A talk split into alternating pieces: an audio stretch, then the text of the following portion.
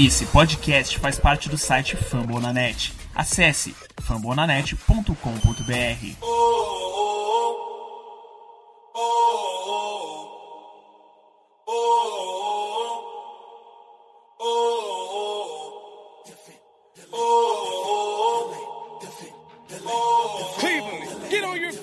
Let's Go Cavs, eu sou Robert Vinícius e hoje aqui para a gravação de mais um episódio do, do podcast da Cavaliers Brasil.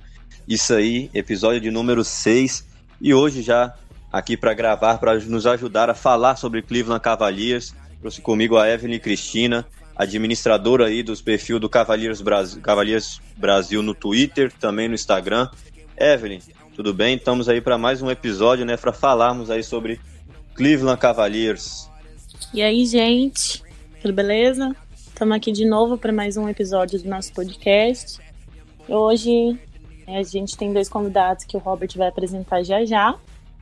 E vamos falar também um pouquinho sobre a grande temporada de 2016, aquela que todo torcedor do Wine Gold guarda um cantinho especial do coração. Vamos falar um pouquinho sobre a temporada regular, é, sobre os playoffs, jogadores que tiveram maior destaque e, claro, sobre as finais.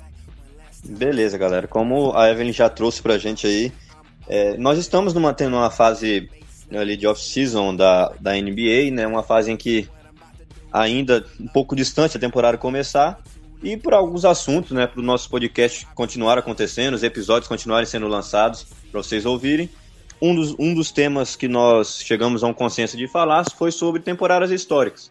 E não tem como falar sobre temporada histórica no Cleveland Cavaliers sem falar da temporada, na verdade, a temporada 2015-2016, né? A gente dá mais o foco para 2016, que foi aonde aconteceu a final e etc.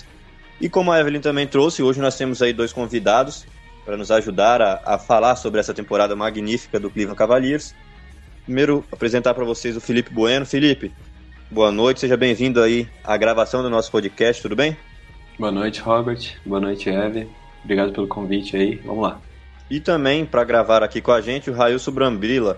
Railson, vamos aí para falar sobre o Cleveland Cavaliers, né? Tudo bem? Como. Uh, boa noite, Robert. Boa noite, Evelyn. Boa noite, Felipe. Um, vamos aí falar essa temporada histórica do Cleveland, a maior virada da história da, das finais da NBA. E vamos lá. Isso aí, galera. Já dando início a, ao que foi né, essa temporada 2015-2016, acho que não tem outro ponto por onde nós começarmos, né? Se não for sim pelo.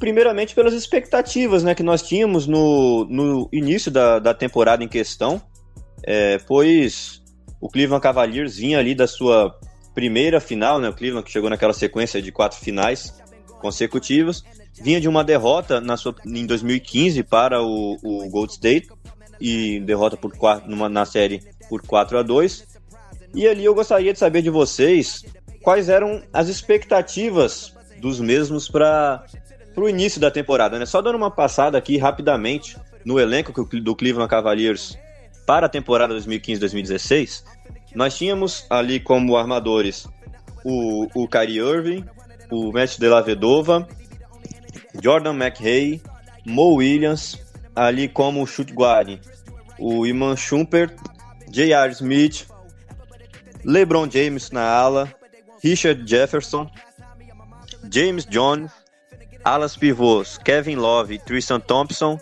Channing Freer e o Mosgov, né, como o center do, da, da equipe.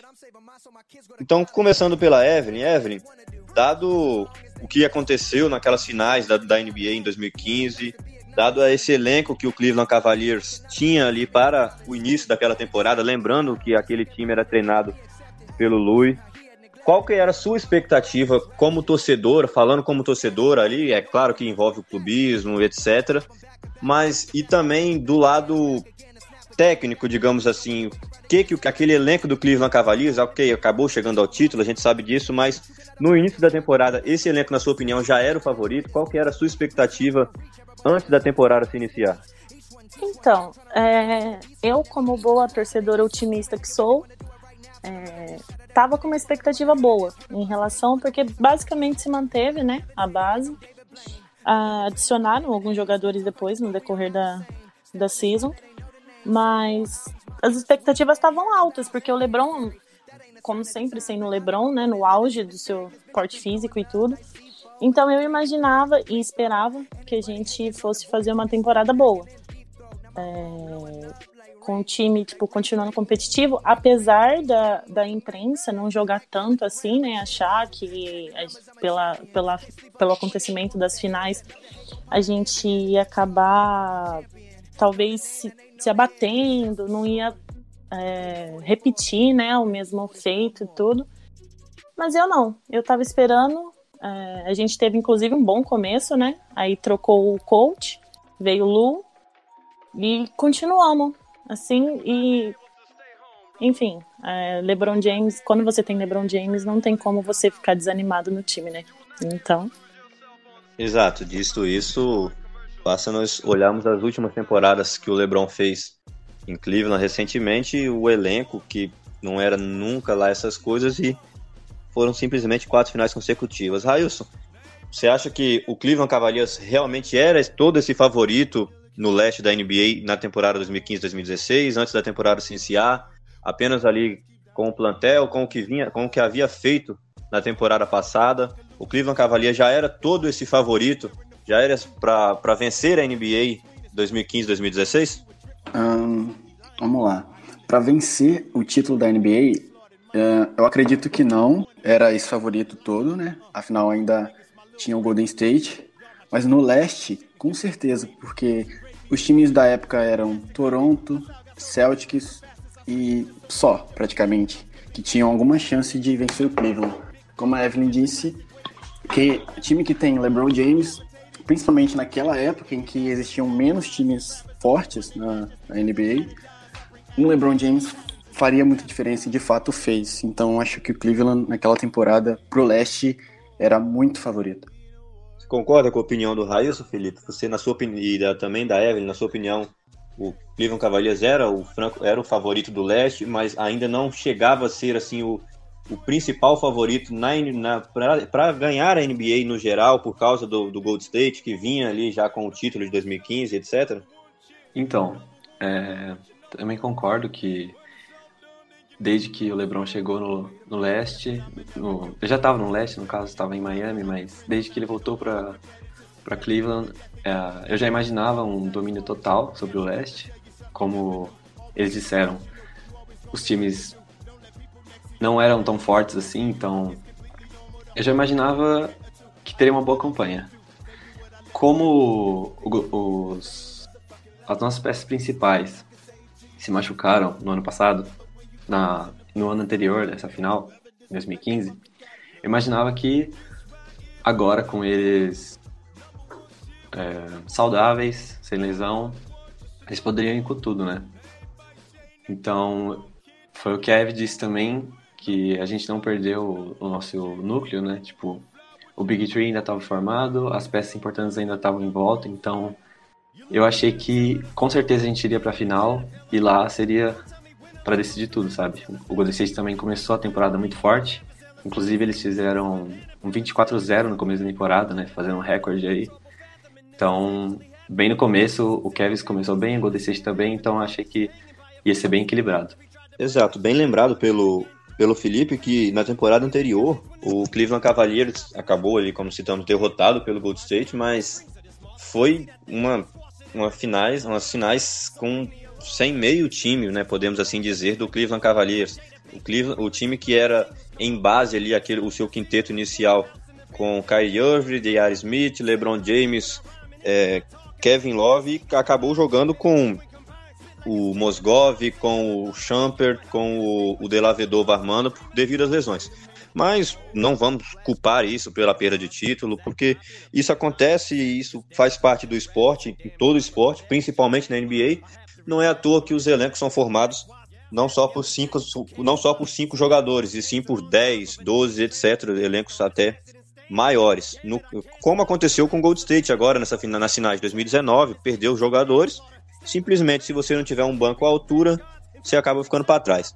Só trazendo algumas, algumas trades que, houve, que houveram ali, que aconteceram antes da temporada se iniciar, acho que nenhuma teve foi tão notória, né? Porque realmente só quem chegou na época foi o Christmas e o, o Ced Osman, né? O Ced Osman que está até hoje, numa troca na época com o Minnesota é, pelo Tyus Jones, que foi draftado no, no draft de 2015 pelo Cleveland Cavaliers, acabou sendo trocado aí com o Minnesota. Então, não houveram tantas mudanças assim significativas no elenco. E dito isso, né, como o, vocês trouxeram, a Evelyn, o Felipe, o Railson, o Cleveland Cavaliers era sim o favorito aí no leste e se mostrou, né? Porque a temporada, do, a temporada regular do Cleveland Cavaliers teve 57 vitórias e 25 derrotas, um aproveitamento aí de 69,5% em 82 jogos. Aí bem apertado, na verdade, com relação ao Toronto. O Toronto ficou com um jogo apenas de, de desvantagem em relação ao Cleveland. E um dado interessante, isso aí depois vocês falassem, que você pegando a temporada regular no geral, a temporada começou no final de outubro de 2015. Cleveland no mês de outubro ganhou dois jogos, perdeu um. Em casa ganhou o único jogo que disputou. Em novembro ganhou 11, perdeu 3. Em dezembro 8, perdeu 5. Janeiro, fevereiro, março, abril. Ou seja, em toda a temporada regular, o Cleveland Cavaliers não, não teve nenhum mês uma campanha negativa, podemos assim dizer, como aconteceu agora nessas, nessas últimas temporadas, como 2018, 2019, Cleveland Cavaliers teve, apesar de chegar a sinais, é, acabou, teve, teve meses em que as coisas não se encaixavam e acabava com campanha negativa, o que não aconteceu em 2015 e 2016. E um destaque também era principalmente a campanha em casa do Cavs, né? Porque, por exemplo, no mês de novembro foram 11 vitórias, 3 derrotas, e em casa o Cleveland Cavaliers não perdeu. E em todos esses meses também uma vantagem em casa enorme. É, só dando continuidade, quem que vocês, além do LeBron James, é claro, se não seria uma pergunta bem óbvia para vocês, mas além do LeBron James e do Kyrie Irving, quem que você, Evelyn, primeiramente colocaria como o principal coadjuvante aí, a, pessoa que mais ajudou esse time do Cleveland Cavaliers na temporada regular, que mais deu consistência a esse time, a ganhar aqueles jogos em que é, em que muitas vezes em outras temporadas acabaram não acontecendo essas vitórias, por isso que o time ficou meio atrás. Quem que, na sua opinião, além de Kyrie Irving e LeBron James, foram tiveram seu papel aí fundamental, digamos assim, para, para essas 57 vitórias que o Kevin obteve na temporada regular? Então, é, tirando o LeBron e o Kyrie, a gente tem que falar do Kevin Love, né, que formava o Big Three na época, que o Love tinha 16 pontos por jogo de média e 9,9 rebotes de média. É, o, o Love sempre foi uma presença muito forte dentro de quadra, dentro do garrafão, tanto do ofensivo, mas principalmente no defensivo, né? E naquela época, saudades de J.R. Smith daquela época, né? Porque ele ajudava muito a gente também, principalmente naquelas horas de desafogo, entregava bola na mão do cara, era cesta de três pontos. Era aquela coisa que hoje você olha os vídeos e você só fica sentindo saudade. Porque as últimas temporadas do, do JR foram lamentáveis, né? Coisa para se esquecer, infelizmente. E também é, o Tristan Thompson, que é um monstro no garrafão também, né? É, não tanto no, nos offs da, se eu não me engano, de 2015, na, né, na temporada que a gente perdeu a, prime a primeira final, mas os rebotes dele defensivo era uma coisa muito boa, que ajudava muito a gente também no garrafão. Então, eu acho que além do LeBron e do Kyrie, o Love, que tem que ser citado, não tem como não falar do Love. E eu falaria também do JR e faria uma menção honrosa ao Tristan. Gostei do assunto J.R. Smith, então vou passar a bomba pro Railson. Oh, Railson, J.R. Smith em 2015 e 2016 na temporada regular foram 77 jogos. Começou 77, inclusive mais do que o LeBron, né? O LeBron começou 76, jogou 76 partidas naquele ano. O J.R. Smith, como a Evelyn trouxe, foi ali o melhor chutador de três do elenco, 40% no aproveitamento de três pontos é, 41,5% no aproveitamento de quadra normal e 12 pontos por partida, 12 pontos e meio. Traz pra gente aí a importância do J.R. Smith para essa temporada e rapidamente, sei que talvez não entre no assunto 2016, mas o que, que você acha que foi o, o, o, fator que acabou determinando essa queda de rendimento do J.R. Smith e tudo isso que a gente sabe que aconteceu com ele até a temporada que, em questão aí 2019? Eu diria que a temporada 2015-16 do J.R. Smith em Cleveland Uh, a melhor temporada dele em Cleveland, certamente das, acredito que quatro ou cinco temporadas que ele esteve por lá. Uh, como a Evelyn disse, J.R. Smith e Kevin Love eram a, o, as opções quando nós falávamos em LeBron e Kyrie Irving, que eram com certeza os grandes nomes. E numa NBA em que as bolas de três são tão importantes, ter alguém como J.R. Smith naquela temporada que a bola ia nele e ele conseguia manter 40% de aproveitamento de três, era muito importante. E isso com certeza ajudou Cleveland a vencer aquela NBA. Uh, ah, ele ter caído de rendimento depois disso, bom, aí eu não saberia dizer exatamente o que aconteceu, mas acredito que na temporada 2015-16, é, como tinham LeBron James e Kyrie Irving, J.R. Smith ele não é aquele tipo de jogador que vai ser peça principal em um time. Ele é um bom complete, alguém que vai complementar um time que já é bom, como era o Cleveland de 2016. Com a saída, com a saída do Curry, J.R. Smith acaba ganhando um protagonismo que não era para ser dele. Acredito que isso fez com que o nível dele caísse, porque se esperava muito dele e ele não era o jogador para suprir essas lacunas que, que, o Curry e o Kevin Love deixaram. É, Kevin Love por ter caído também um pouco de rendimento nas últimas temporadas. Perfeito, acho que esse seria o principal ponto. É, obviamente podem existir fatores ali é, pessoais, etc., mas é, esportivamente falando, acho que esse é o principal ponto. A questão de, beleza, você tinha, o pessoal olhava no Cleveland Cavaliers, era LeBron James, era Kyrie Irving, ali acho que antes de, com certeza, até o Kevin Love, chega 2015, 2016, 2017 ele ainda joga ok, uma boa temporada, mas cai demais no 2000 e, na temporada 2017, 2018, quando sai o Karim Irving, quando chega o Isaiah Thomas que ainda não joga, ou seja, as expectativas ali depois do LeBron James e do Kevin Love passam a ser especificamente sobre J.R. Smith. E ele, como o Railson falou, não é esse jogador para ter todo esse protagonismo assim, para ser o segundo cara depois do LeBron James ali em Cleveland. E eu acho que isso acabou atrapalhando, e com certeza devem existir outros fatores que acabaram por fazer com que o J.R. Smith chegasse na situação que se encontra hoje. Nenhum time queria o J.R. Smith, queria trocar o J.R. Smith. Cleveland Cavaliers deixou claro que não que, que iria trocá-lo, nenhum time conseguiu, nenhum time demonstrou esse interesse e o Cleveland Cavaliers acabou por rescindir o contrato do J.R. Smith. Mas isso é, é assunto também para futuros episódios aí sobre o nosso elenco, sobre possíveis jogadores ali para rotação, possíveis jogadores ali pro, pro banco e etc. Felipe, você concorda aí com essa opinião a respeito do Kevin Love, J.R. Smith e Tristan Thompson? Beleza. Eu acho que isso acaba sendo um consenso que após LeBron James e Kyrie Irving, os outros três que completavam a rotação inicial aí do Cleveland Cavaliers é, eram os mais importantes. E quem que você destacaria, Felipe, que é, do banco daquele Cleveland Cavaliers que vinha e você falava, poxa, agora vai dar uma dinâmica maior ao jogo, muitas vezes o time caía de produção. Aquele jogador que vinha do banco e, e ajudava ali naquelas partidas durante a temporada regular. Bom, é, com certeza é, o Deli, né? O Matthew Dellavedova, ele no ano passado jogou as finais inteiras, né? Ao lado do LeBron.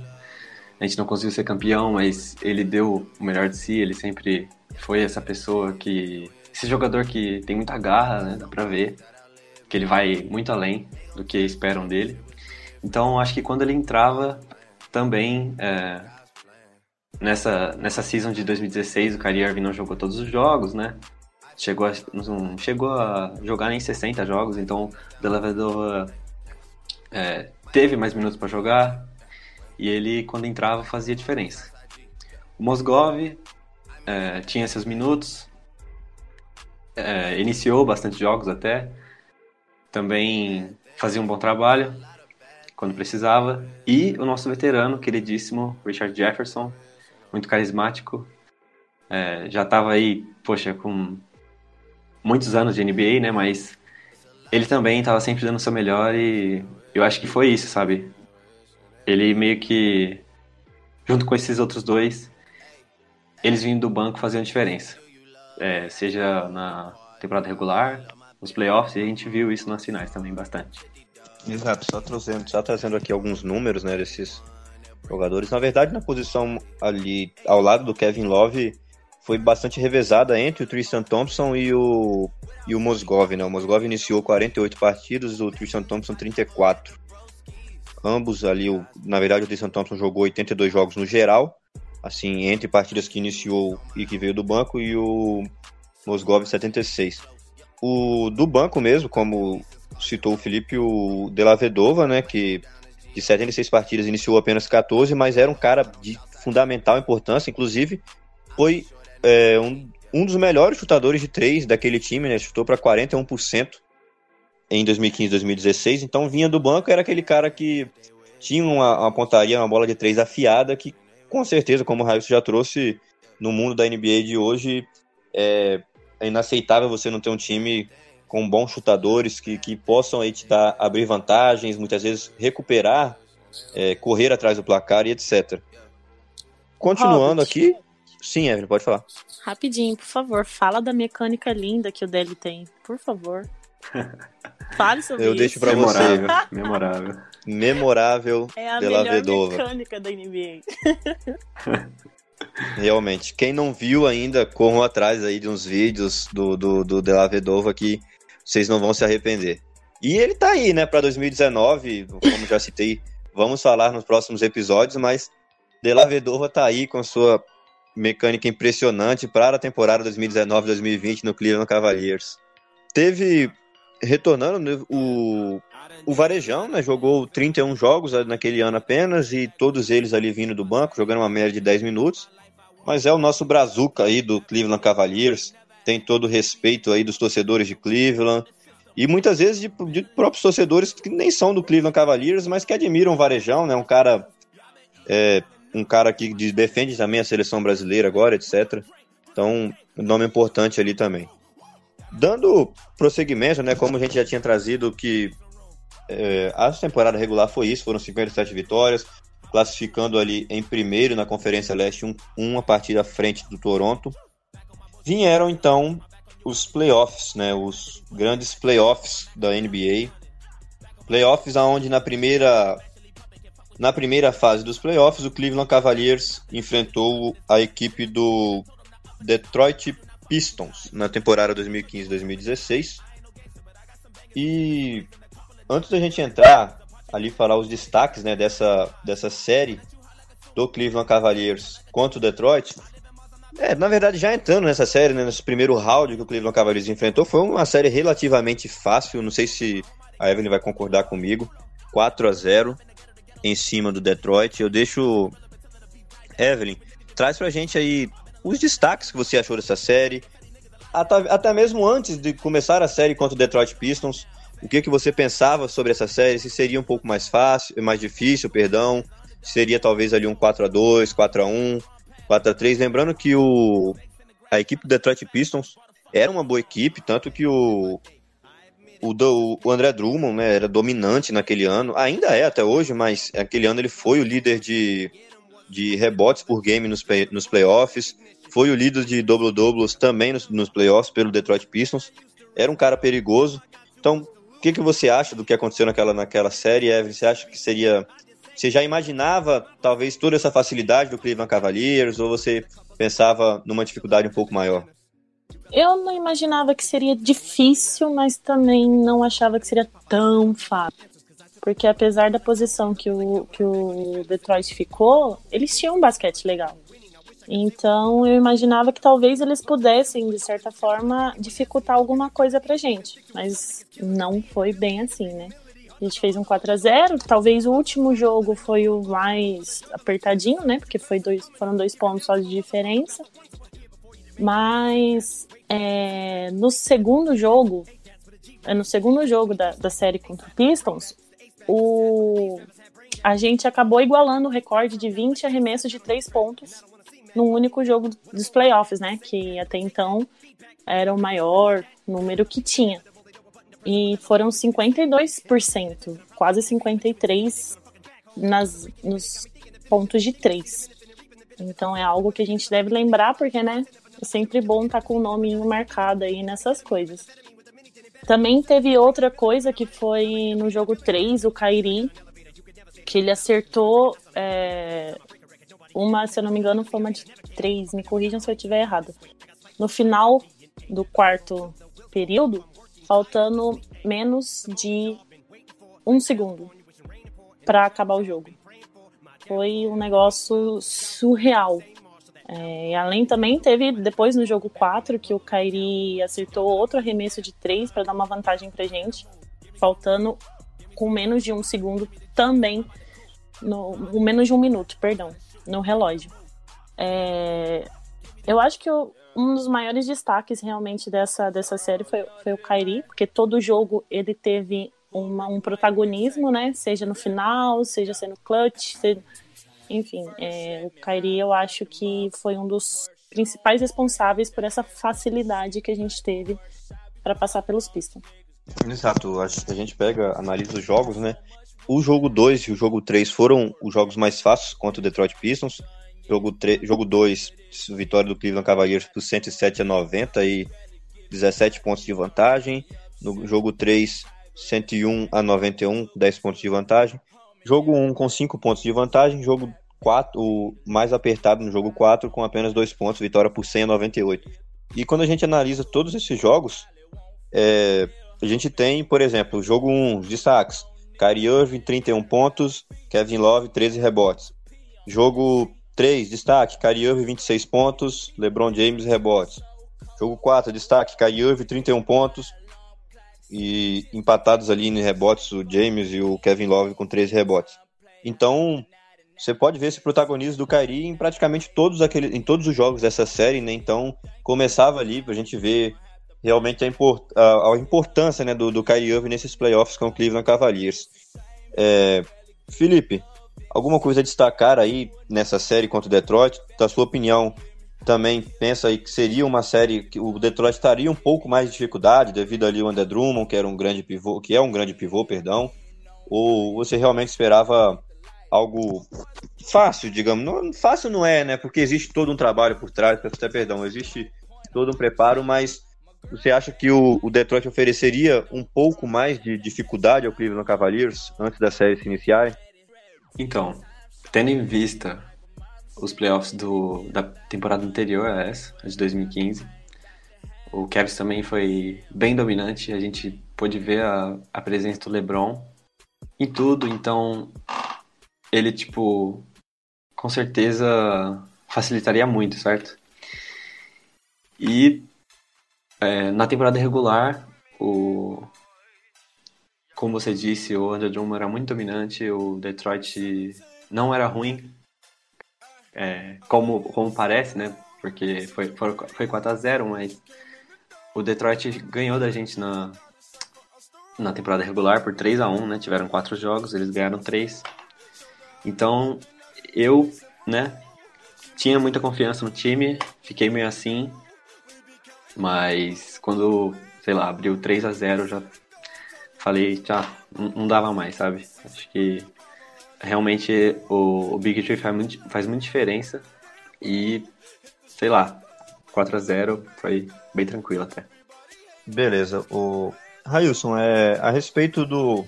Mudando, mudando um pouco até, na verdade, né? Porque Detroit ficou naquela época, em 2015, 2016, na oitava posição. Cleveland Cavaliers como é, o primeiro enfrentou na, o oitavo. O nono colocado, também é um time que o Raios conhece bastante naquela temporada, foi o Chicago Bulls. Você acha que o, o Chicago Bulls da temporada 2015-2016 traria mais dificuldades ao Cleveland Cavaliers nessa primeira fase de playoffs do que trouxe o, o Detroit Pistons? Ou você acha que realmente o Detroit Pistons era, era um time melhor que aquele Chicago Bulls, mereceu ali realmente estar é, em oitavo lugar, jogar essa fase dos playoffs? e acabar sendo eliminado? Você acha que realmente que o Chicago Bulls traria mais dificuldade que o Detroit? Bom, uh, talvez minha fala seja um pouco clubista, porque eu sou torcedor do Chicago Bulls, mas acredito que sim, eu acredito que, que o Chicago Bulls traria mais dificuldade para o Cleveland, porque eu acho que, que, que o que faltou para o Detroit Pistons foi ter alguém para marcar Kyrie e LeBron. LeBron, como a gente sabe, é imarcável, mas a gente tinha Jimmy Butler, que já é conhecido por ser um bom defensor, um grande defensor, na verdade. E o porte físico dele é, um, é parecido com o porte físico do LeBron.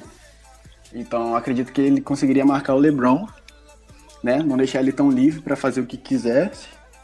Acredito que o Cleveland fosse um time mais Chicago Bulls fosse um time mais preparado para enfrentar o Cleveland. Mas provavelmente também tomaria 4 a 0 porque o Cleveland era um time muito superior. É, bem falado, né? Aqui a questão do marcação do Detroit Pistons acabou não encaixando naquela série, então por isso que foi ali, acabou sendo um, um 4 a 0 fácil, assim, na linguagem esportiva falando. Não esforçou tanto do, do Cleveland Cavaliers, levando também é, em consideração que o Cavs enfrentou em 2015 2016 na, na fase seguinte, nas semifinais de conferência, a equipe do Atlanta Hawks. E até então, como um 4 a 0 do Cleveland Cavaliers terminou logo a série, o Atlanta Hawks foi para o sexto jogo, na época contra o Boston Celtics, em 2015-2016. Ou seja, o Cleveland Cavaliers já chega ali até mais descansado, né, contra para a série contra o Atlanta Hawks. Evelyn, série contra o Atlanta Hawks, 4 a 0 para variar, e o Cleveland Cavaliers passou por cima aí do, da equipe do Atlanta Hawks em quatro jogos. Ali, os jogos trazendo as pontuações para vocês. O jogo 1 em Cleveland, no, é 104 a 93, 11 pontos de vantagem. Jogo 2 em Cleveland, 123 a 98, 25 pontos de vantagem. Jogo 3, 121 a 108, 13 pontos de vantagem. E jogo 4 ali foi aquele jogo apertadinho, 100 a 99.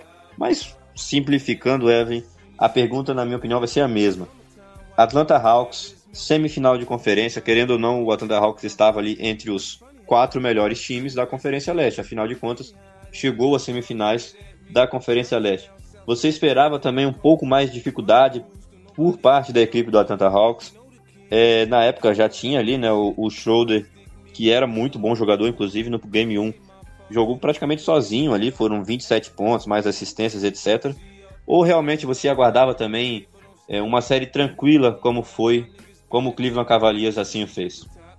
Nesse caso, para mim, foi uma surpresa. Eu acho que nem tanto os 4 a 0 mas os placares, né? A, a, o distanciamento entre os pontos do Cavs pro Hawks, porque é, é, semifinal de conferência, né? Que nem você falou, Robert, é, os quatro, estava entre os quatro melhores da conferência, então uma vantagem absurda dessa, 25 pontos, é 13 pontos, é um negócio muito grande, né? Assim, se for ver.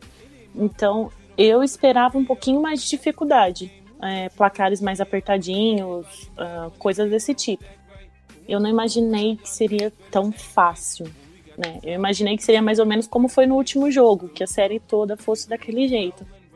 Mas, é, como eu mencionei no, no jogo da série contra o Detroit Pistons, nesse jogo contra o Hawks a gente também teve um recorde quebrado.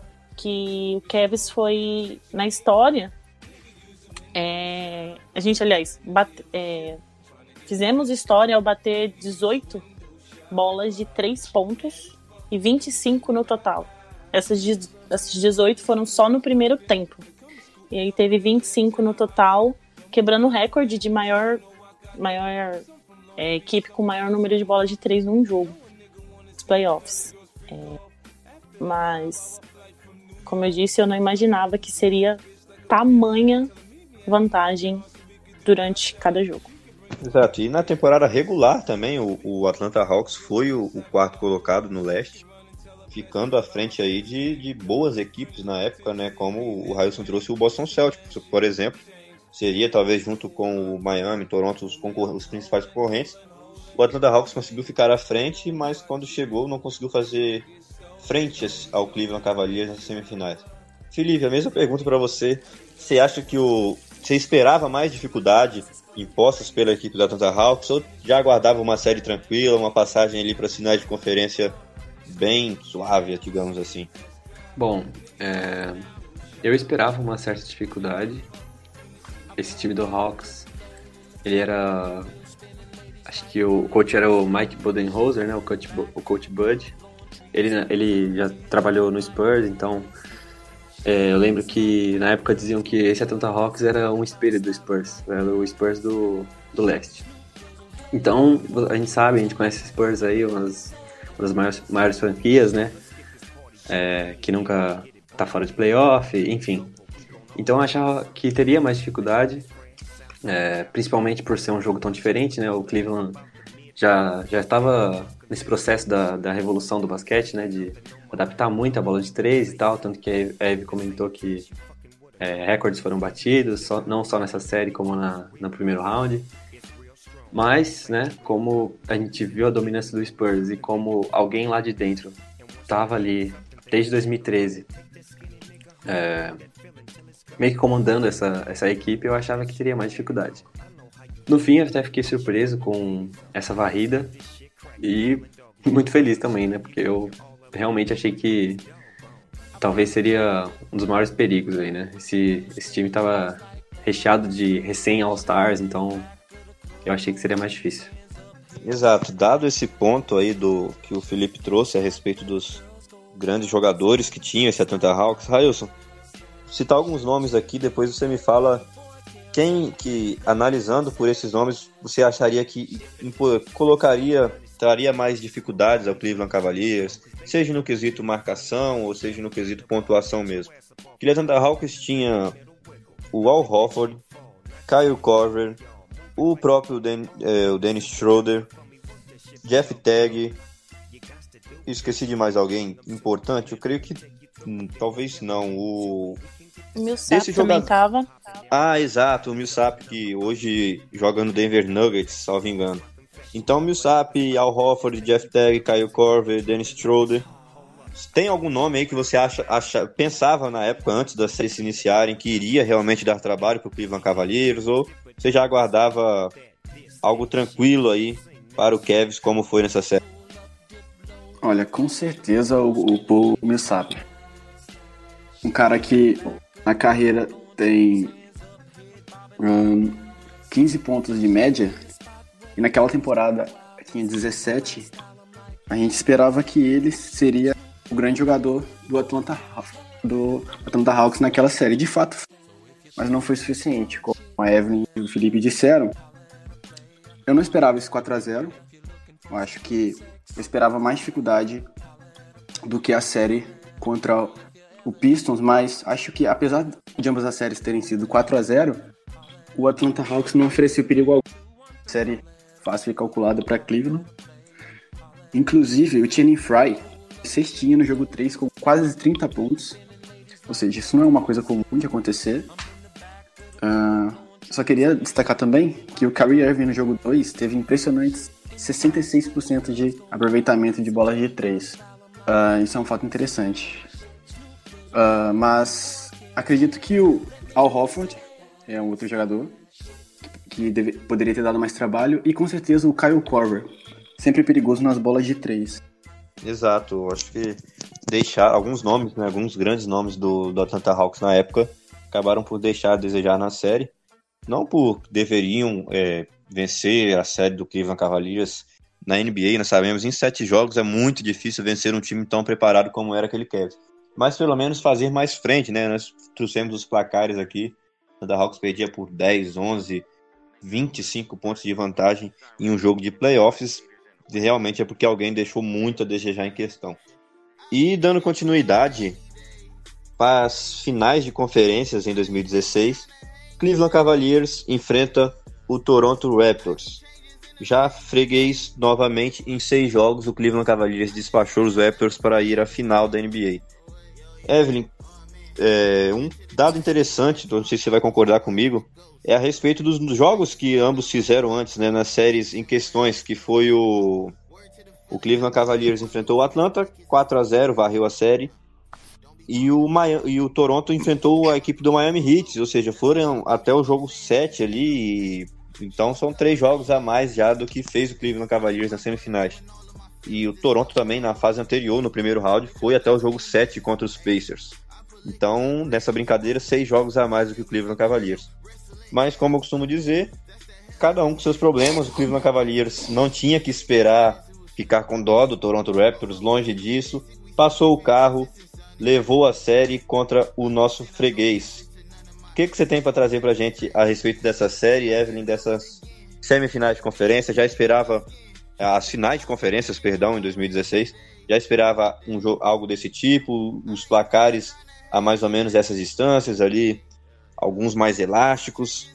O que, que você pensa sobre essas finais de conferência que aconteceram ali em 2016? Então, é, a final de conferência foi da forma que eu imaginava que seria. É, eu imaginei que o, os Raptors não iam se entregar facilmente, apesar de terem ido até o jogo 7 contra Miami. É, porém, nós não perdemos, aliás, todos os jogos que ganhamos foi com uma vantagem absurda no placar. E os que a gente perdeu não foram tão grandes as diferenças. É, a gente ganhou o primeiro de 115 a 84, o segundo de 108 a 87, depois ganhou o jogo 5 de 116 a 78 e o jogo 6 de 113 a 87. É... Os dois primeiros jogos foram fáceis, né? Como a gente pode imaginar pelo placar. Porém, no terceiro jogo, deve ter tipo, acontecido algum apagão, alguma coisa que é, os Raptors abriram 18 pontos na, no primeiro tempo, que foi a maior desvantagem que a gente teve durante todos os playoffs, né, naquele ano.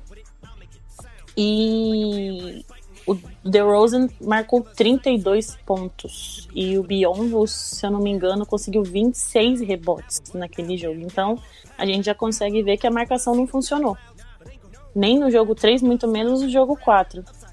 Que o Laurie também, tipo, dominou principalmente o primeiro tempo com 20 pontos em cima da gente. É, naqueles dois jogos nada funcionou. Apesar do placar não ter sido tão elástico, nada funcionou. Foi uma coisa bizarra. Parece que o Kevin, tipo, eram raros momentos de lucidez durante aquela, aqueles jogos. Mas aí depois no jogo 5 a gente né, já mostrou quem é que manda, né? Quem, quem que é o dono, quem que é o freguês. E aí fechamos com chave de ouro depois no jogo 6, sem dar margem para erro e aconteceu o pior levando para jogo 7. E mais uma vez a gente ganhando o título de conferência, segundo consecutivo, né? E o LeBron indo pela sexta vez consecutiva para as finais da NBA. Exato. Trazendo, Railson, como a gente trouxe no, na série contra a Atlanta Hawks, essa série, como a Evelyn já falou aí, o Cleveland Cavaliers acabou deixando abrir uns 2 a 0 até relativamente fácil, né, pelos placares que foram impostos. É, 84 de 100, venceu por 115 a 84 jogo 1, ou seja, 31 pontos de vantagem. 80, 108 a 89 jogo 2.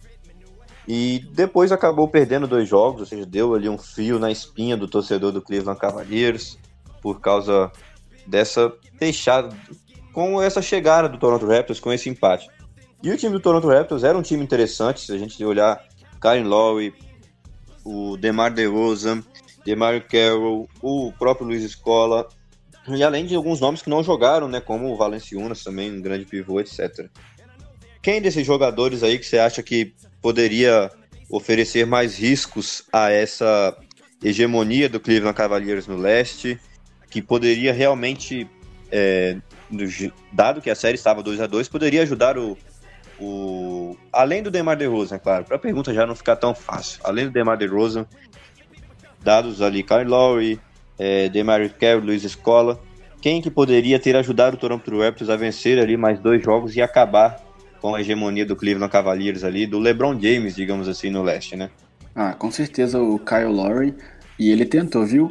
No jogo 4, ele marcou 35 pontos, foi uma das derrotas de Cleveland para Toronto Raptors. E no jogo 6, que o Cleveland venceu por 113 a 87, ou seja, 26 pontos de vantagem, o cestinha da partida foi o Kyle Lowry. Então, o Kyle Lowry, ao lado do DeMar DeRozan, com certeza eram os grandes nomes do Toronto. E se tinha alguém, além do DeRozan, que poderia uh, atrapalhar Cleveland a chegar às finais, esse cara seria o Kyle Lowry. É, acho que Kyle Lowry realmente tentou, né, fazer algo diferente. Acho que Jogou, na verdade, até mais do que jogou nessas finais de 2019, né? Pra, por exemplo, na minha opinião, pessoalmente falando. Ali os destaques de cada jogo, Felipe. No jogo 1, Kyrie Irving 27 pontos. Jogo 2, Kyrie Irving 26 pontos. E do depois o Kevin Love também foi destaque pelo Cleveland Cavaliers no jogo 5 com 25 pontos. E o Kyrie Love foi destaque em dois jogos pelo, pelo Toronto Raptors, então também foi o cara chato, assim, digamos, do lado de lá que a gente sempre esperava. Felipe, traz um pouquinho pra gente do que você achou aí dessas finais de conferência em 2016. Cleveland Cavaliers ali vencendo por 4 a 2 indo para sua segunda final ali consecutiva da NBA. É, o que, que você pensou quando o Kevs deixou que acontecesse ali aquele empate, um 2 a 2 Você pensou que poderia chegar a um jogo 7 ou que o Toronto poderia liquidar a série ali em dois jogos? Ou realmente você achou que foi só um descuide naqueles dois jogos no Game 3 e no Game 4 e o Cleveland Cavaliers realmente acabaria vencendo? O que, que passou por você ali nessa época, quando o Toronto Raptors empatou aquela série em 2 a 2 Bom, é, essa série foi, foi muito boa de se ver, apesar de ter muitos momentos aí que a gente ficou com o coração apertado, né? Principalmente depois que o jogo 4 acabou, a gente se perguntava o que está acontecendo com o Kevin, como a Eve disse, realmente foi um apagão, né? É meio que inexplicável, porque se você for ver o jogo 5 e o 6, é, tem uma larga diferença aí de, de pontos, né? Acho que o que, o que houve, assim, é, ao mesmo tempo que o, o Kevs deu essa apagada, é, DeMar DeRozan, o próprio Kyle Lowry e também o Bismarck Biombo, que na época conhecido como o Biombão da Massa, ele também estava jogando muito, estava pegando muito rebote, dando muito toco, enchendo o saco, deu toco no LeBron. Enfim, ele estava ele tava sendo uma peça importante pro, pro Raptors, né? Hoje em dia ele está esquecido lá no, no Charlotte Hornets. Uma pena, porque realmente ele se, se destacou aí e eu gostava do jogo dele, apesar de ser um rival. E como você disse também, é, no começo, eles vieram mais cansados, né? Depois do jogo 7, jogo 7 é sempre bem pegado. Toronto ganhou, mas eu tinha, tinha medo assim no começo da, da série, porque a dupla DeMar DeRozan e Kyle Lowry era muito forte, sabe? É, todo mundo coloca eles como pipocas por, por, por, nesses últimos anos, mas mesmo assim eles, sei lá, eles tinham um potencial de fazer um estrago, né? Tanto que fizeram, só que não foi suficiente. Mas, enfim, depois que a gente tomou a frente de novo, é, por 116 a 78 no jogo 5, eu. Esse, aquele medo que eu, que eu tava passou, né? Então, Cleveland sacramentou aí como todo bom freguês. Perdeu e a gente pôde avançar a final de novo. Exato, acho que o, jogo 5 foi. É, o jogo 5 foi o, um macro aí, né? Quando a gente viu que no jogo 5 realmente o Cleveland Cavaliers voltou, abriu toda aquela vantagem, a gente falou, não, peraí, foram só dois jogos aleatórios, fora os pontos fora da curva que aconteceu no Game 3 e Game 4, o Cleveland Cavaliers vai realmente chegar à sua segunda final. Dito isto, passado por é, passado por essa final de conferência contra o Toronto Raptors, chega a grande final da NBA. Novamente, o Cleveland Cavaliers, assim como aconteceu em 2015, enfrentaria ali nas, nas, nas finais a equipe do Gold State. E os Warriors eram ali ó, os atuais campeões, venceram por 4 a 2 a série em seis jogos em 2015 e vinham para buscar aí o, o seu segundo título consecutivo. Obviamente, nós não vamos aqui trazer suspense, todo mundo sabe o que aconteceu naquela final, a maior virada da história de uma final de NBA. 3 a 1 o Gold State, o, o Gold State vencia a série por 3 a 1 quando o Cleveland Cavaliers simplesmente foram lá e ganhou três jogos, sendo dois em Oakland, sendo dois na casa dos Warriors. Vou passar aí nome a nome, vou deixar que vocês discorram do que foi para vocês essa final. É, começando, começar pela Evelyn, Evelyn traz poder trazer para a gente aí o que foi, o que representou essa série para essa finais para você.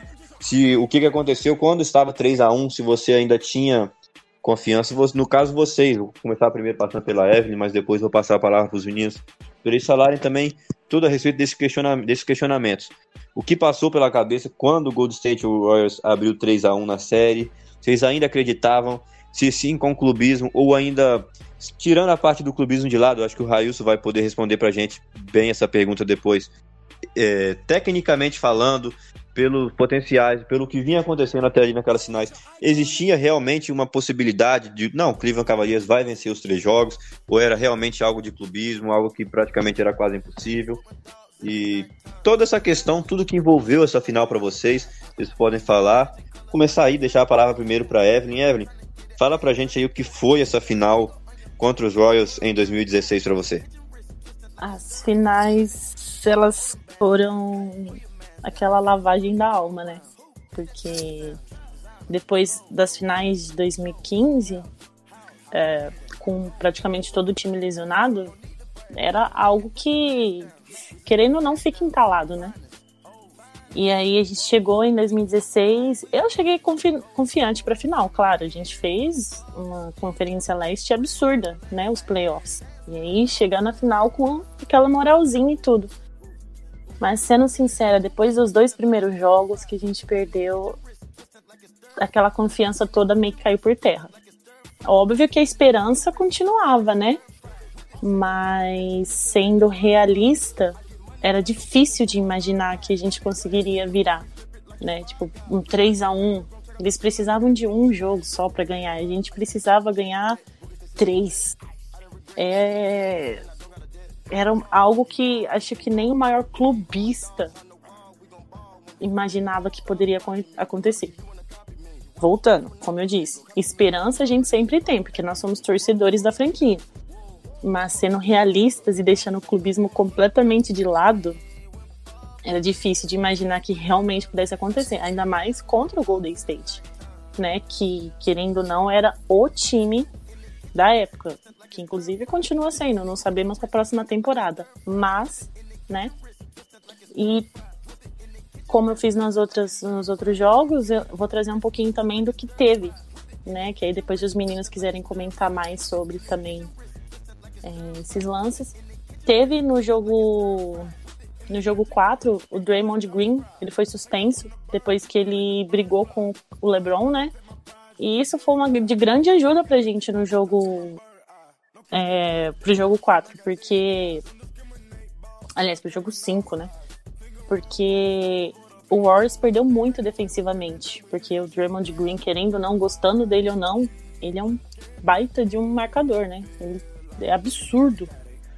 E aí, com isso, a gente que ganhou. Porque o Kyrie e o LeBron fizeram aquele jogo louco, absurdo, de 41 pontos cada um né? E aí não tinha como. Aí você já começa a ficar ripado de novo, já começa a ficar animado, já imaginando o que pode acontecer.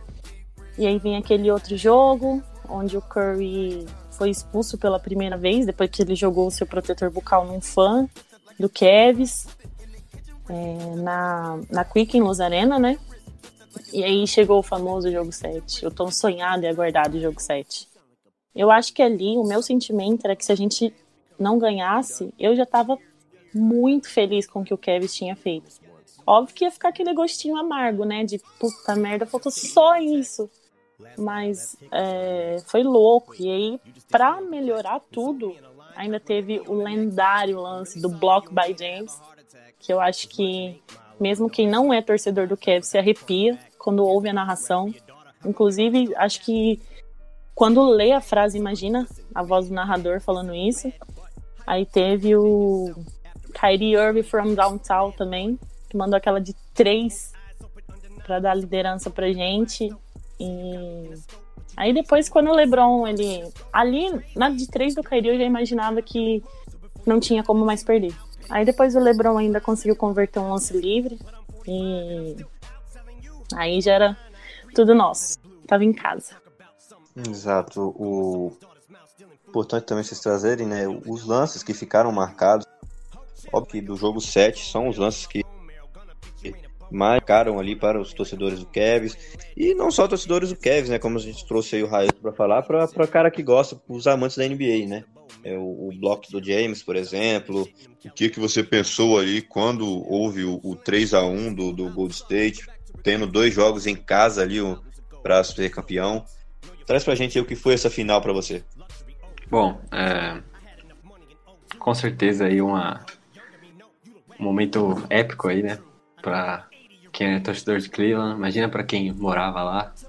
Depois de 52 anos, se eu não me engano, é, o Cleveland Browns tinha ganho 52, é, fazia 52 anos que a cidade não ganhava nada, certo? Era o Indians lá... que foi que ganhou, e, se eu não me engano. Foi o Indians? Né? Putz, Posso confirmar não... depois, mas foi Indians ou Browns que há mais de 50 anos que sente. Isso. Então a gente tinha esse. A, a cidade de Cleveland tinha esse, esse estigma, né?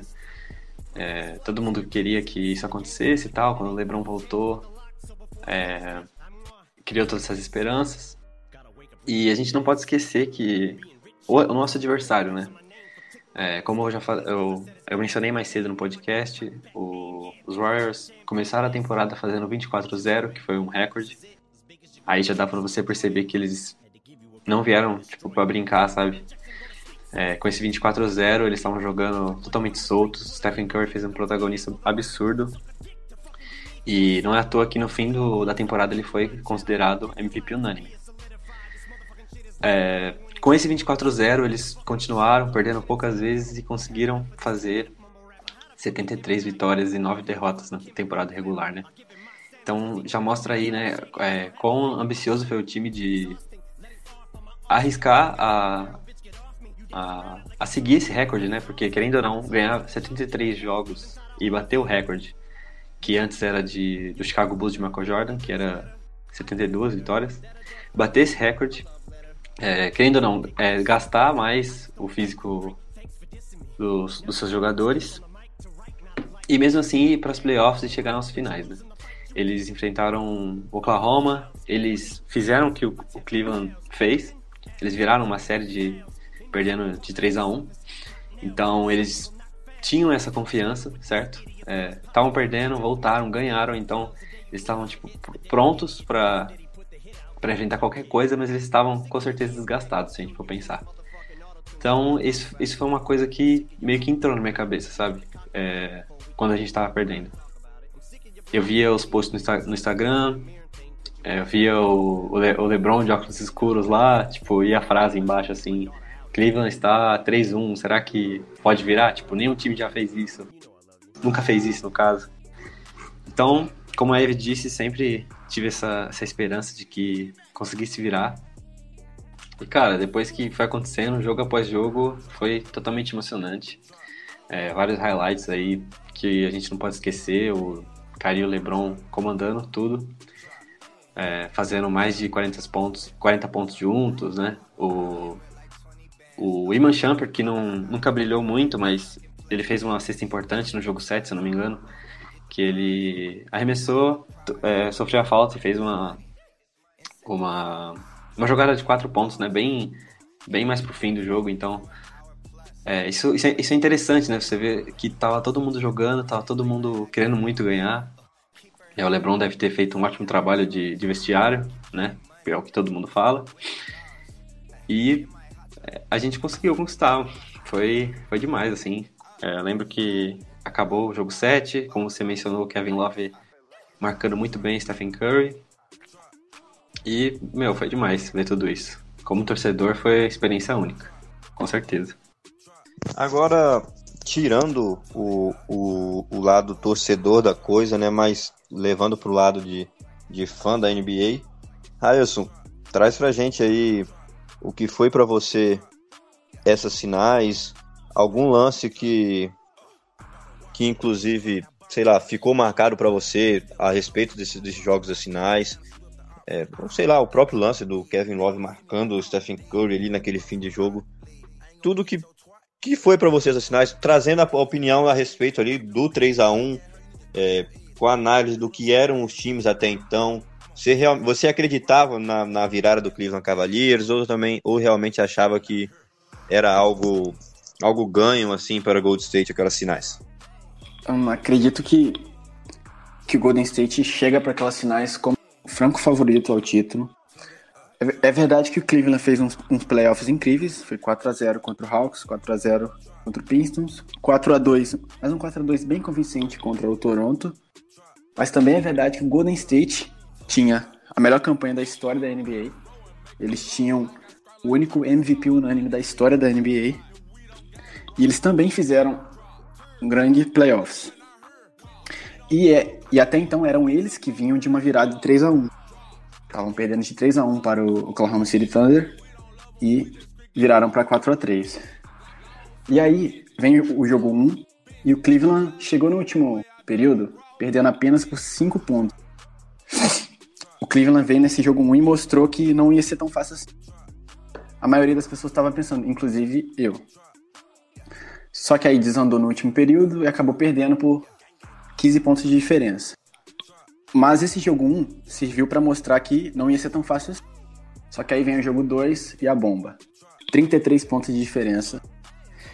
2 a 0 Golden State. E aí eu já tinha praticamente aceitado que não ia dar. Aí veio o jogo 3 e o Cleveland é quem, é quem vence por 30 pontos. E aí já reacende aquela esperança no torcedor.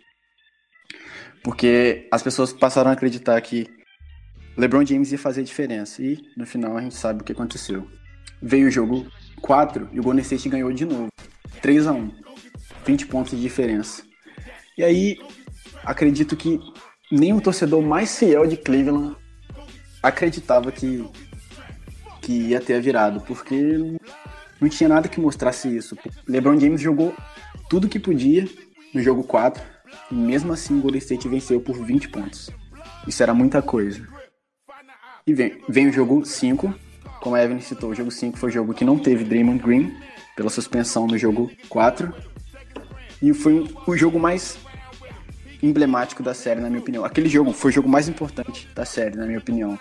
Foi o jogo que deu o gás que Cleveland precisava. Kyrie Irving, 41 pontos. LeBron James, 41 pontos. E isso foi, acredito que deu esperança para Cleveland. Foi o jogo que falou assim, gente, a gente pode ganhar, dá para ganhar.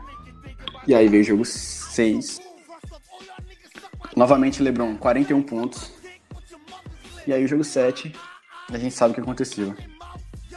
Jogo 7, Kyrie Irving fez o que fez.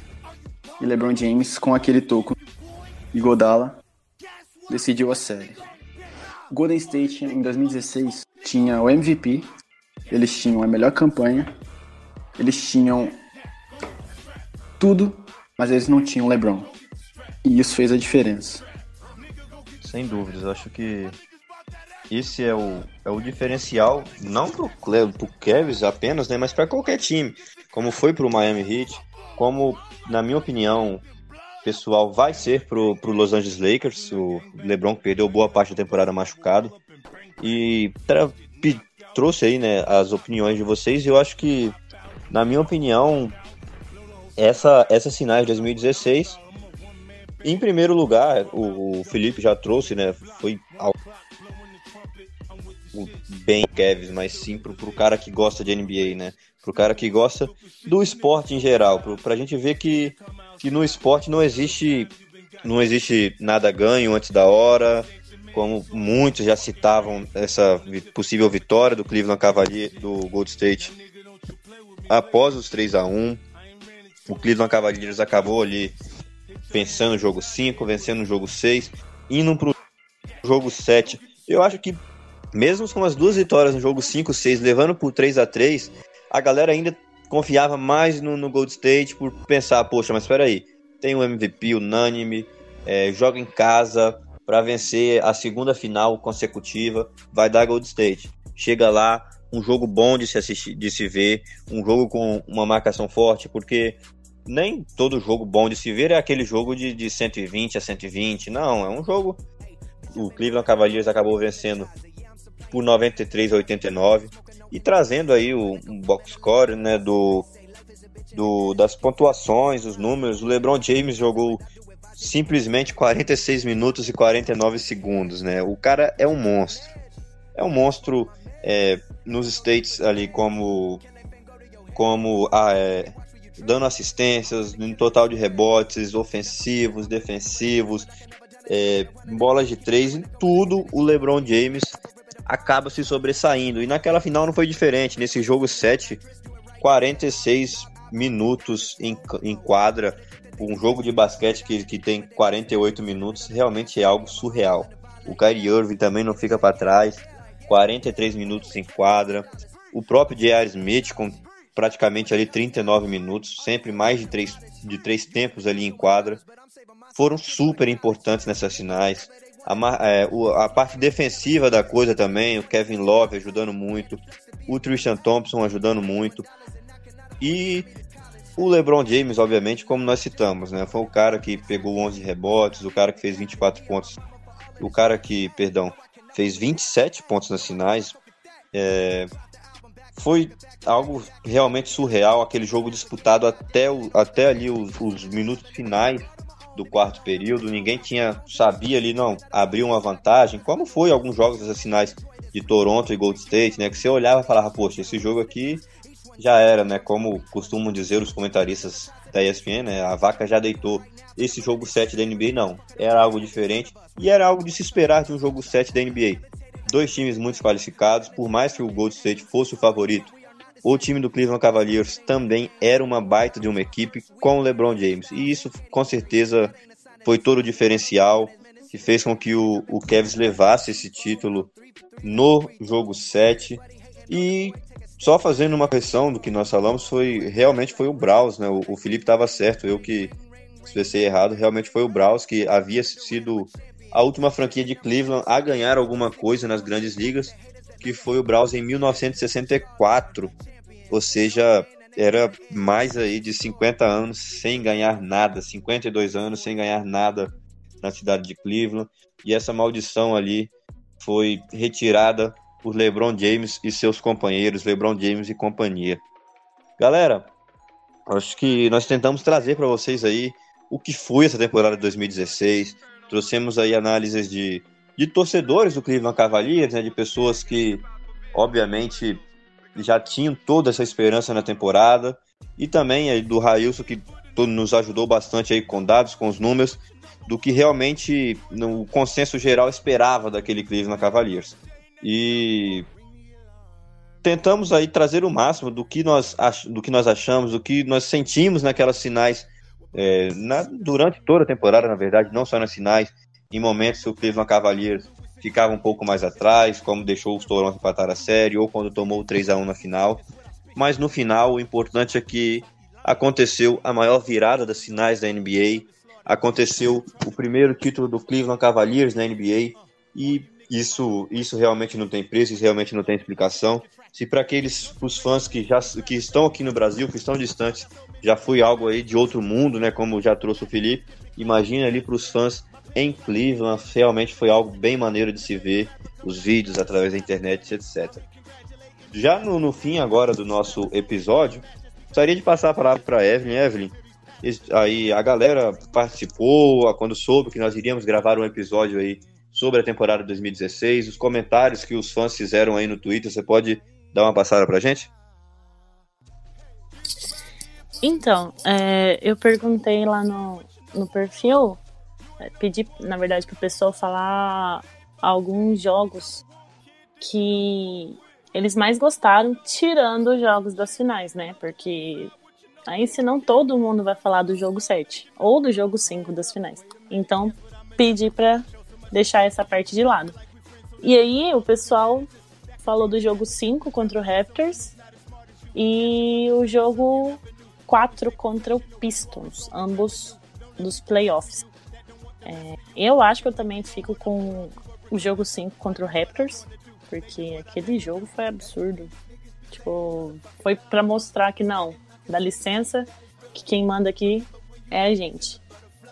E também pedi pro pessoal falar se, tipo, eles fizeram alguma loucura ou alguma coisa é, no, quando o Kevs foi campeão, né? Na virada. O Guilherme falou que o amigo dele prometeu parar de beber e fez doação para instituição de caridade por causa daquela final. Eu não sei se é verdade. Eu perguntei se era verdade e o Guilherme não me respondeu até hoje. Então, alô Guilherme, responde aí para nós. O Gabriel disse que é, ele percebeu que torcia para o Cavs naquele jogo. Aí ele falou assim: Eu tinha começado a ver NBA na temporada anterior e simpatizava com o LeBron, mas não tinha um time específico. Eu chorei e vibrei tanto nessa final que percebi que torcia para o Cleveland. Então, é aquela coisa que o pessoal também costuma falar, né? Ah, torcedor modinha, começa a torcer só porque o time tá na final, não sei o quê. Mas não tem jeito. Quando o time te escolhe, não tem como fugir. E o Caio falou que no final do jogo, ele disse assim: no final do jogo eu dei um soco monstruoso na parede e desloquei um osso do dedo. Uh, e aí ele falou com um detalhe interessante que ele assistiu um jogo da temporada regular daquele ano contra o Raptors lá em Toronto. Meu é... Deus. Então. Um soco. Um soco na, na parede. Eu, a única coisa que eu tenho para contar é que eu gritei tanto que eu acordei meus pais. Eu ouvi um monte e me mandaram sossegar se não iam desligar a TV. Mas foi loucura.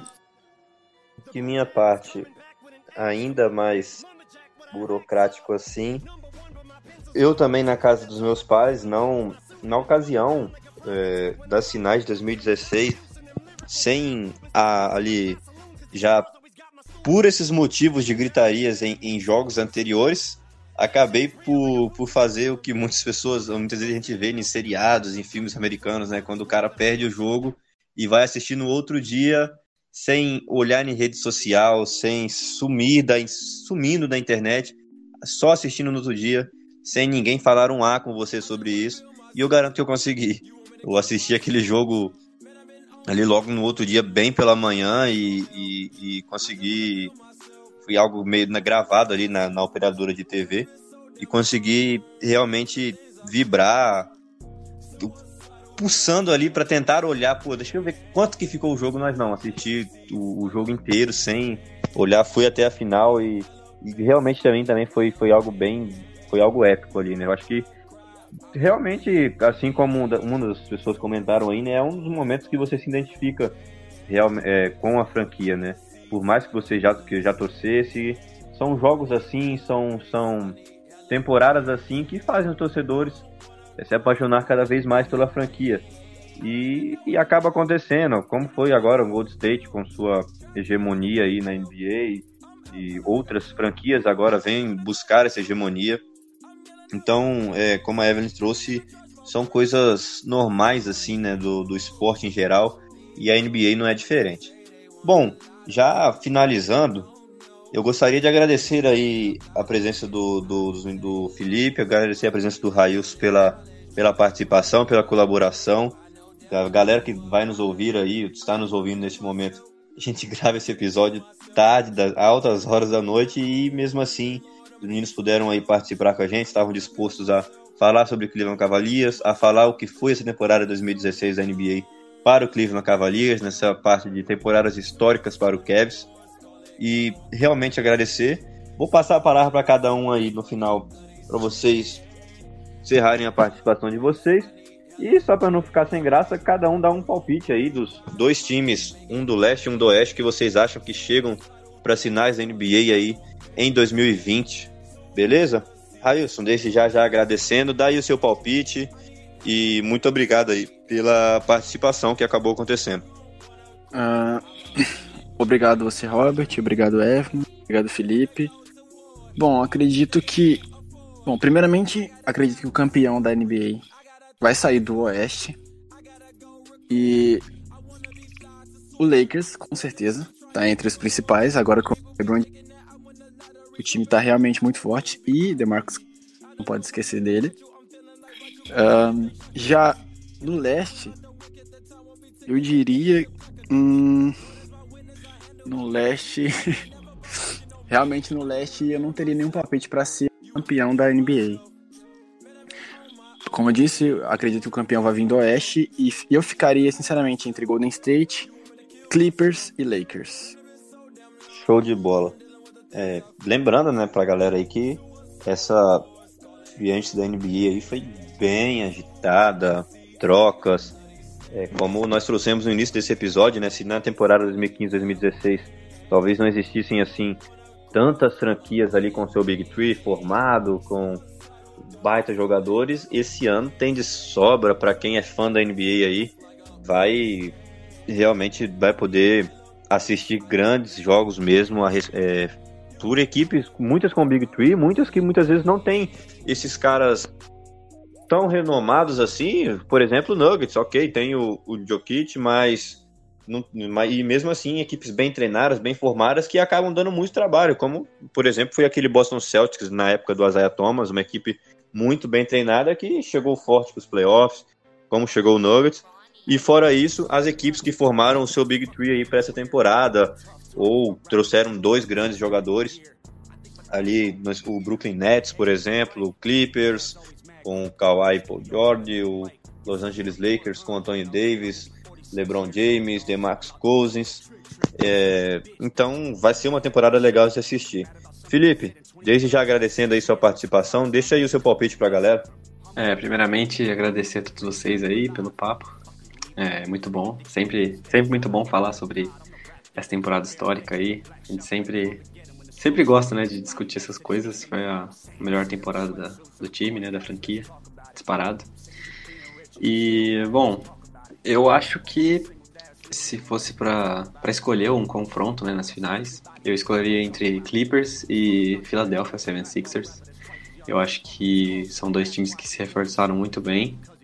É, talvez o Philadelphia ainda não consiga, por não ter muito volume de, de arremesso e tal, mas você imagina como será uma dupla de Joel Embiid e Al Horford juntos, né? Tipo, deve ser estrondoso. Eles são bons na defesa, assim como Kawhi e Paul George.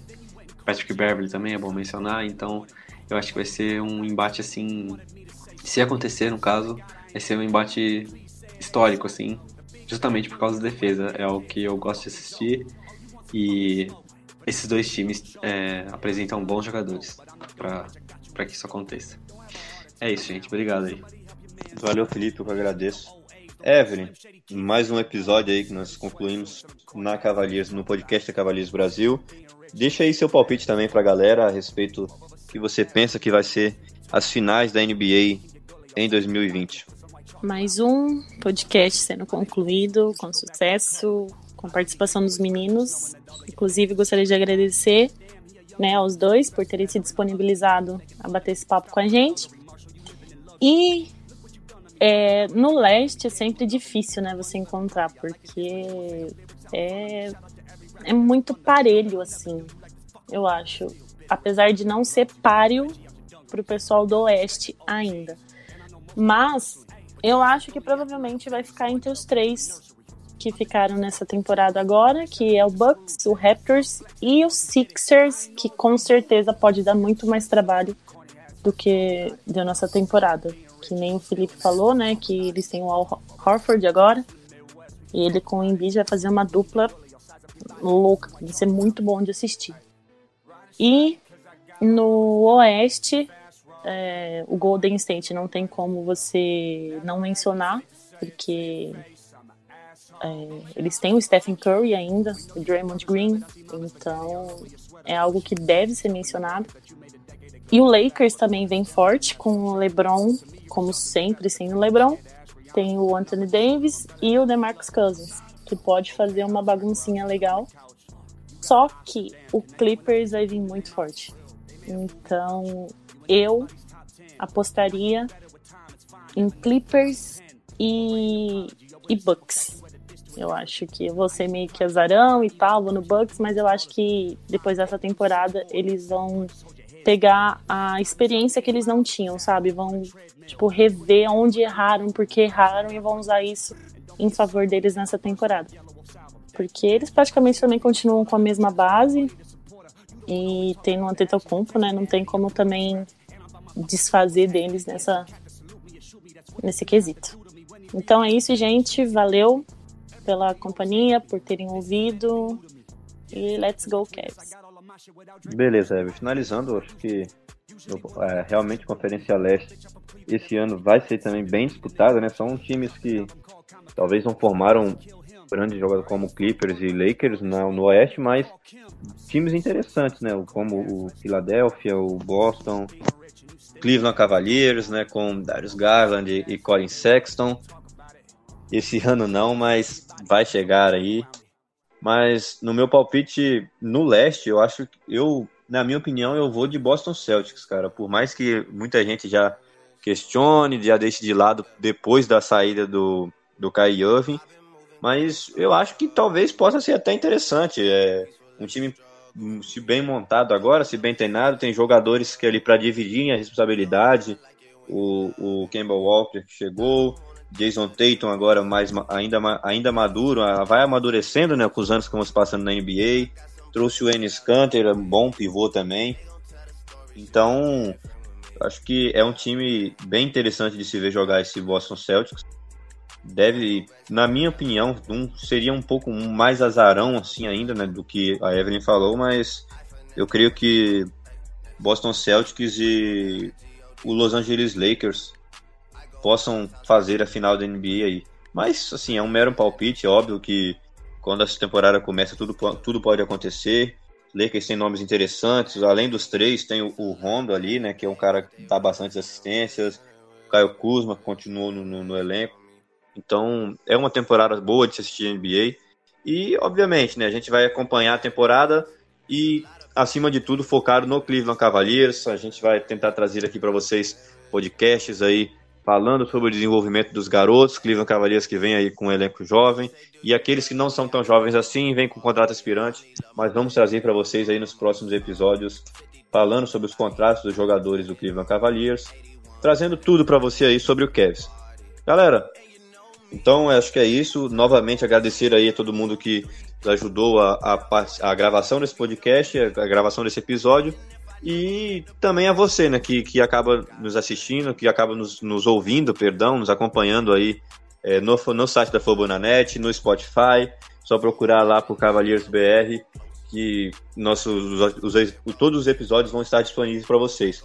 É agradecer realmente de coração aí a todos que estão nos dando essa força, acompanhando. E siga lá as nossas redes sociais, né? O, o Twitter da Evelyn lá, o Cavaliers Brasil, o Instagram do Cavaliers Brasil, Twitter também do Marvin, né, que agora lá na Nova Zelândia, como nós trouxemos em outro episódio, não consegue encaixar o horário, são 16 horas de diferença, então fica difícil de gravar, mas acompanha o Twitter dele lá, o Cleveland Sports BR, tudo sobre o Kevs, o Braus, o Indians, trazendo sobre os esportes em Cleveland. E, novamente, agradecer a todos que nos acompanham. Então, e vamos até o próximo episódio. Valeu? Let's go, Cavs!